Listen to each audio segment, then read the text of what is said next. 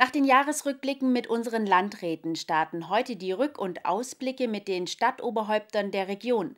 Den Anfang macht Bürgermeister Elmar Rebmann, der mit uns über 2020 gesprochen hat und auch einen Ausblick aufs kommende Jahr wagt. Ob zum Beispiel das traditionelle Highlight der Stadt, der Schäferlauf, im kommenden Jahr stattfinden kann oder nicht, sehen Sie jetzt. Im ganzen Corona-Chaos gab es dennoch eine vertraute Note in Bad Urach. Die 40. herbstlichen Musiktage fanden trotz aller Widrigkeiten statt. Wir wollten einfach auch damit ein Signal senden, dass es außer Corona in diesem Jahr noch was anderes gibt. Und da haben wir uns sehr viel Mühe gemacht, äh, diese herbstlichen Musiktage zu organisieren. Ein großes Lob auch an unseren Herrn Brau mit seinem Team. Der hat es wirklich toll hingebracht, auch mit Florian Breit, das Programm nochmal umgestaltet und dann auch viel Aufwand betrieben, um diese Hygienevoraussetzungen dann einhalten zu können. Und die Mühe sei ihnen auch gedankt worden, so redet man weiter. Der Festsaal, in dem das Jubiläum gefeiert wurde, sei fast immer ausverkauft gewesen. Ansonsten fielen viele Veranstaltungen der Stadt ins Wasser, doch vorangebracht wurden städtische Bauvorhaben, wie beispielsweise der Umbau des Rathauses für 1,2 Millionen Euro. So erstrahle das neue Bürgerbüro im Erdgeschoss in einem neuen Glanz, freut sich der Bürgermeister. Dann haben wir auch weitere Baumaßnahmen fortsetzen können, wie zum Beispiel das Dorfgemeinschaftshaus in Seeburg fertiggestellt oder die Turn- und Festhalle in unserem Ortsteil Wittlingen saniert, den Schulhof in Wittlingen äh, auf Vordermann gebracht. Äh, also da ist sehr viel gelaufen. Das ähm, haben wir uns am Anfang der Corona-Krise so auch nicht vorstellen können. Doch Mitte des Jahres zeichnete sich eine doch nicht ganz so aussichtslose finanzielle Lage ab. Wir haben in diesem Jahr äh, deutlich mehr Gewerbesteuer eingenommen, wie wir eigentlich eingeplant haben. Das hängt zusammen mit Nachzahlungen aus den Jahren 19 und 18. Von daher konnten wir wirklich vieles verwirklichen.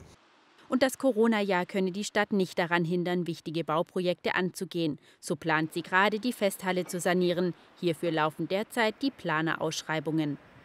Dann gehen natürlich die Planungen für die Gartenschau weiter. Dann gehen Planungen weiter zur Umgestaltung der Kreuzungen an der, am Stadteingang, also am Wasserfall und am Hochhaus. Dann wollen wir die Planung mit der Mobilitätsdreischeibe am Bahnhof um dort die Stärkung des ÖPNVs im Zusammenspiel mit der Regionalstadtbahn hinzubekommen, weitertreiben. Auch im kulturellen Bereich bereite Bad Urach sich auf 2021 vor. Denn in ungeraden Jahren steht traditionell der Schäferlauf an. Der gilt seit 2018 sogar als immaterielles Kulturerbe und würde nächstes Jahr zum 145. Mal stattfinden. Die Planungen hierfür sind bereits in vollem Gange. Doch wird Corona der historischen Veranstaltung einen Strich durch die Rechnung machen?